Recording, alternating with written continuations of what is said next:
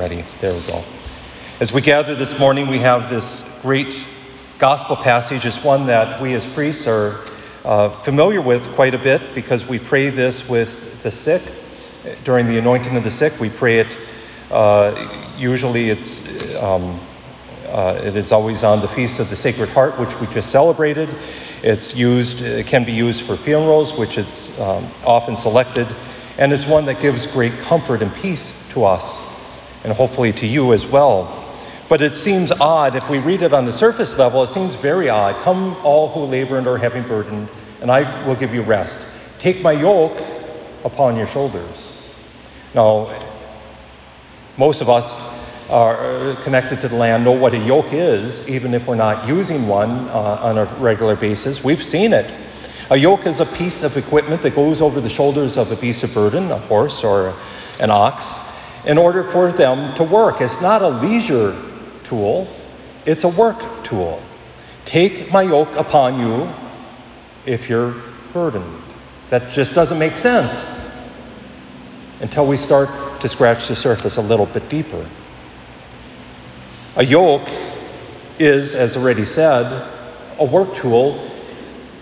And when two beasts of burden were yoked together, it made the work lighter. So much so that uh, I did a little research uh, a few years ago about yokes, and, and I was amazed. And now that I'm in an area that's um, it hits probably a little close to home, uh, a Belgian workhorse. Uh, they weigh about a thousand pounds. They're, they're huge beasts, and they can pull about eight thousand pounds alone. That's just massive. They're, they're built for work. But if two Belgian workhorses, draft horses, are yoked together, they do not pull 16,000, they can pull up to 24,000 pounds, three times the amount that one horse could do because of the physics of the yoke.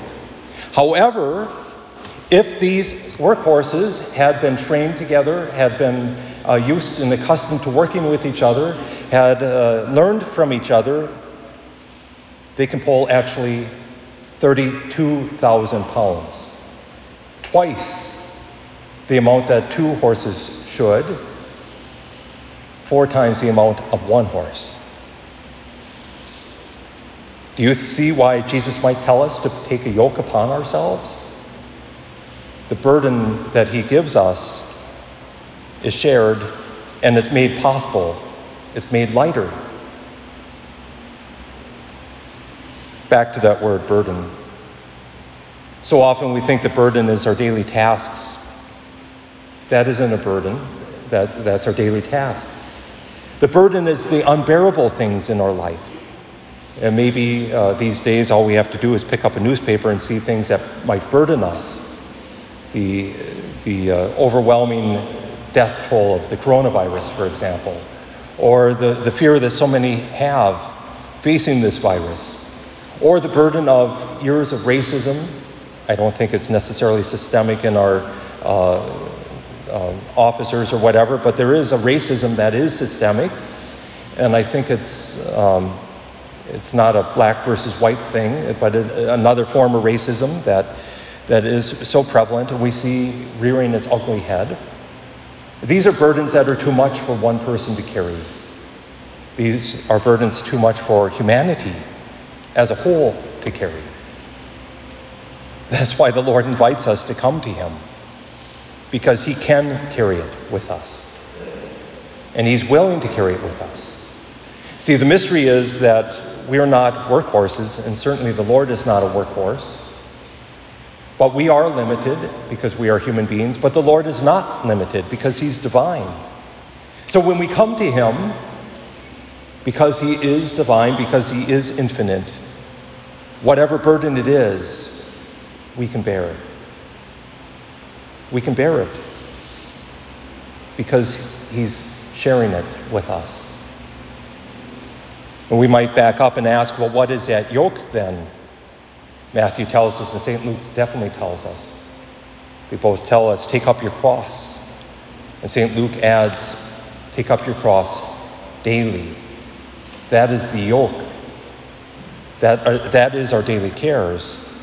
And then the burdens are pulled behind until the Lord has tilled them under. We are given a chance to rest, a chance to find peace.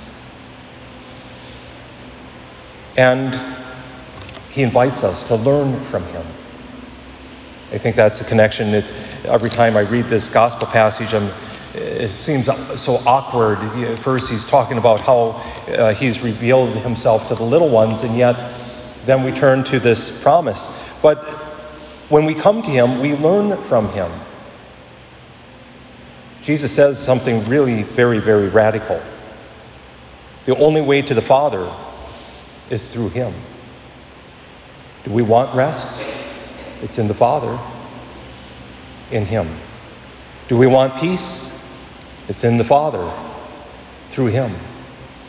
Do we want a deeper understanding of the world and, and not to be so perturbed by it? It's given to us by the Father, through Him. It's only in Christ. So it's a profound invitation that the Lord gives each of us. But even more, we hear St. Paul to the Romans today giving us a great promise. If the Spirit of the one who raised Jesus from the dead dwells in you, the one who raised Christ from the dead will give life to your mortal bodies also through his Spirit that dwells in you. The greatest burden we will ever be tasked with is the burden of death. It's something we cannot bear. But the Lord did through his cross and He gives us eternal life if we allow Him, if we allow that Spirit to dwell in us. Again, a great promise that the Lord gives, a great hope that whatever burden it is that we cannot bear this day,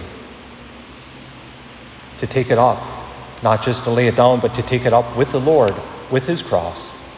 Whatever task is too much, to know that He's there and to know because that yoke is easy and well fitted, it makes the burden so much lighter.